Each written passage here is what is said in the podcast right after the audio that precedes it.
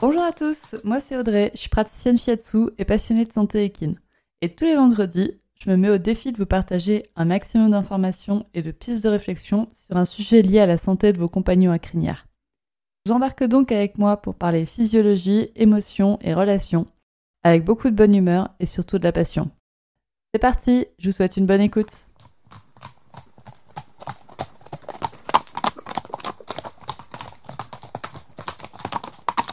Bonjour à toutes et bienvenue dans ce second épisode du podcast Murmuréquin. Aujourd'hui, nous allons parler émotion, un grand sujet en perspective, et nous y reviendrons bien entendu ultérieurement. Aujourd'hui, j'ai décidé de focaliser cet épisode sur le sujet des émotions au travers du prisme de la médecine traditionnelle chinoise et ce, grâce à l'enseignement que j'ai acquis durant mes études de shiatsu. Avant de commencer quoi que ce soit, je vais vous énoncer un point de vue qui m'est propre. Je sais que ce point de vue est partagé par bon nombre de mes collègues, mais si vous n'êtes pas du même avis, je ne cherche pas à vous convaincre. Je pense que les émotions des chevaux sont les mêmes que celles des humains, si ce n'est que les chevaux et tous les autres animaux n'ont pas la capacité à se projeter dans le futur comme nous les humains.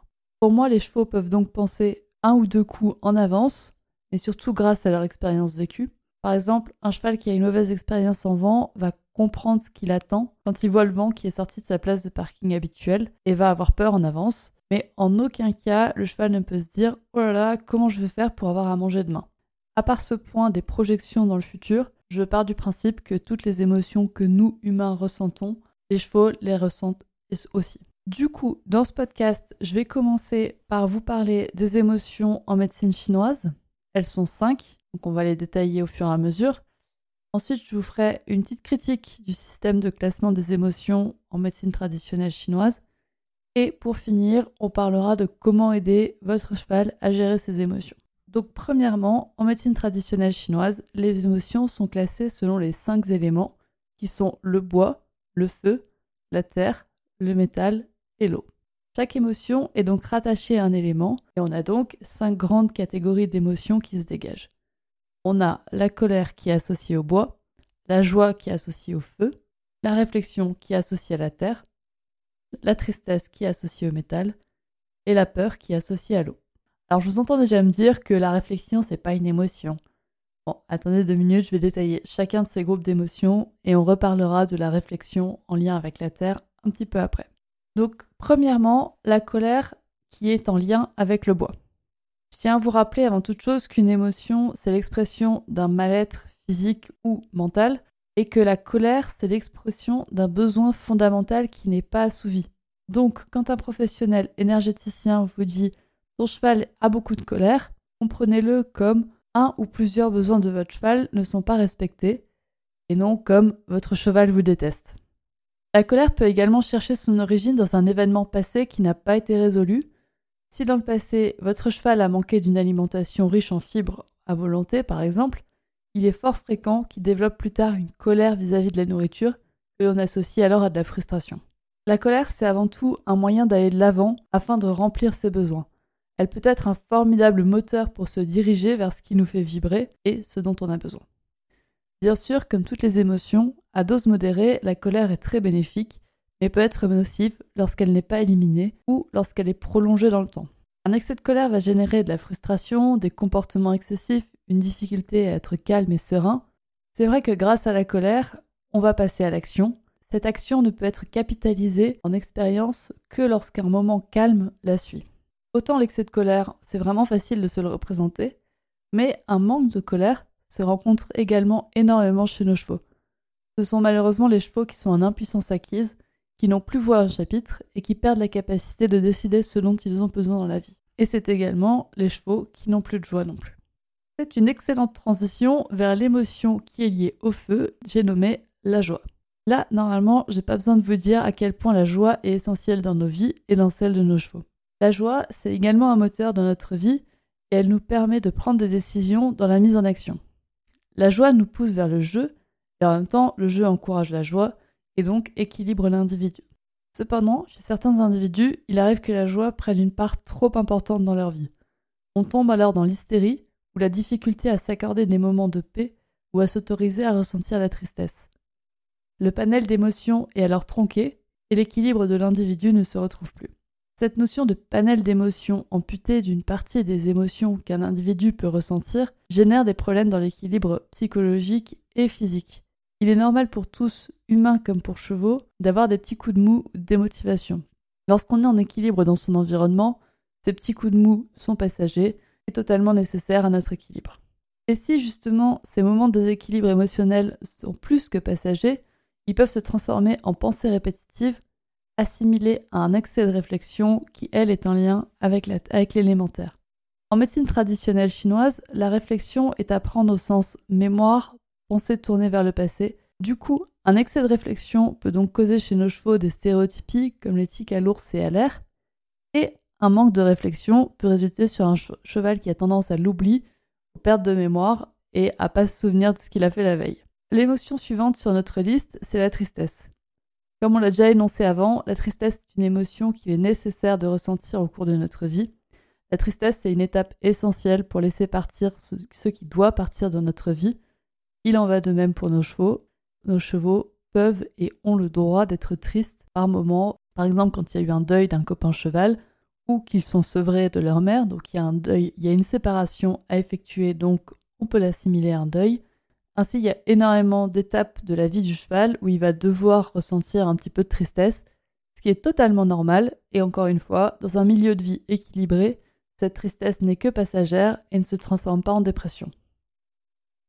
La dépression, on peut la rencontrer chez les chevaux, c'est quelque chose qui est à prendre vraiment au sérieux et on a tendance déjà à on a tendance déjà à négliger la dépression chez les humains, mais donc chez les chevaux, c'est encore plus fréquent. Encore une fois, comme chez les humains, la dépression, ce n'est pas un état qui est irrémédiable. On peut en sortir. Il y a souvent besoin d'aide, de l'aide du gardien et d'un professionnel de santé compétent. Et la dernière émotion de notre liste, c'est la peur, qui est en lien avec l'élément de l'eau. La peur, c'est l'émotion qui reine pour nous maintenir en vie, il en va de même pour les chevaux. Selon moi, la peur, c'est le frein à main du cerveau lorsque le cœur s'apprête à faire une bêtise. Elle nous permet de nous poser un instant avant d'entrer en action. Pour nous humains, un peu de jugeote avant de sauter à l'élastique n'a jamais fait de mal. Et c'est encore pire pour nos amis les chevaux, qui sont des animaux de proie et dont la survie dépend de leur méfiance et donc de leur peur, qui leur permet de détecter les éventuels tigres tapis dans les buissons. La peur apporte avec elle la sagesse lorsqu'un temps de repos est laissé entre deux passages à l'action et donc entre deux moments de peur, elle permet de capitaliser les expériences en les analysant justement. Et bien sûr, un excès de peur va être néfaste pour la santé physique et mentale de nos chevaux. Se méfier d'un buisson, d'accord. Sauter dans un fossé parce qu'un papillon s'est envolé, là, ça fait des dégâts pour le cheval et pour le cavalier. On a donc vu les cinq groupes d'émotions qui sont distingués en médecine traditionnelle chinoise. Et maintenant, je vais vous faire mon petit point critique sur ce système de classement des émotions en médecine traditionnelle chinoise et donc en shiatsu, mais cette critique vaut pour tous les systèmes de classement des émotions, d'autres choses d'ailleurs. Comme tous les systèmes de classement, il est forcément incomplet et présente de nombreux trous dans la raquette selon moi. Que fait-on des émotions qui sont une combinaison de plusieurs types d'émotions, comme par exemple la jalousie qui est un mélange de peur, de colère et en même temps de tristesse, mais également où place-t-on l'amour, le désir, le sentiment d'appartenance ou la fierté dans ce classement? Alors, on est d'accord, il existe certainement des écoles de shiatsu et surtout des écoles de médecine traditionnelle chinoise qui mettent bien plus l'accent sur les émotions que l'école dans laquelle j'ai été. Avec le shiatsu, j'ai acquis une base sur la gestion des, émotions. Avec le shiatsu, j'ai acquis une base sur la gestion des émotions.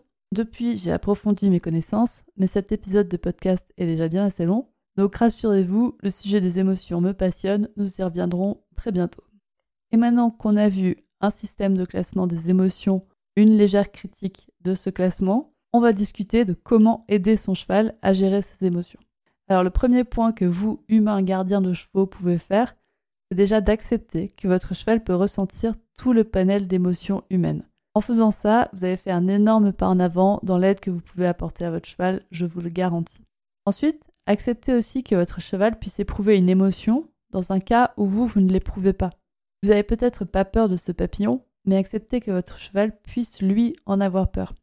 Acceptez également que votre cheval puisse éprouver une émotion pour une raison qui vous est totalement inconnue. Même s'il n'y a pas de papillon, on les connaît ces chevaux qui ont peur de tout. Mais votre cheval, lui, il a peut-être entendu, vu ou senti quelque chose que vous, vous n'avez pas vu, senti ou entendu. En plus de ça, votre cheval ne fait pas les mêmes associations émotionnelles que vous, ni que les autres chevaux d'ailleurs. C'est-à-dire que votre cheval a peut-être vécu des choses qui lui ont laissé des marques émotionnellement, et quand il va, retomber dans une situation qui est similaire, les émotions vont ressurgir, et ces émotions lui sont uniques pour chaque situation, et c'est pas parce qu'un cheval a peur du vent que le cheval d'à côté doit aussi avoir peur du vent, et inversement, si un de vos chevaux n'a jamais eu peur du vent, mais qu'un jour il se met à en avoir peur, il s'est peut-être passé quelque chose dans sa tête, et ça vous pouvez pas y être dans sa tête, qui fait que maintenant il a peur. Il a peut-être fait une mauvaise association à un moment donné, et vous, vous êtes peut-être passé à côté de cette mauvaise association, mais respectez-la, les émotions de votre cheval peuvent changer n'importe quand, et il y a seulement lui qui peut décider quelles émotions il ressent.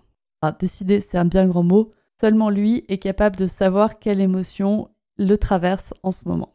Donc en acceptant l'unicité émotionnelle de votre cheval, vous lui faites à mon sens le plus beau des cadeaux pour pouvoir l'aider. En plus de ça, si vous détachez vos ressentis de ceux de votre cheval, eh bien vous leur rendez leur autonomie émotionnelle et ça c'est génial, on devrait faire ça avec tous les chevaux et tous les humains de notre entourage. Pour aider ensuite votre cheval de manière plus active, vous pouvez faire appel à une monitrice coach comportementaliste qui reconnaît et accepte toute l'étendue des émotions équines genre vraiment, qui les accepte toutes.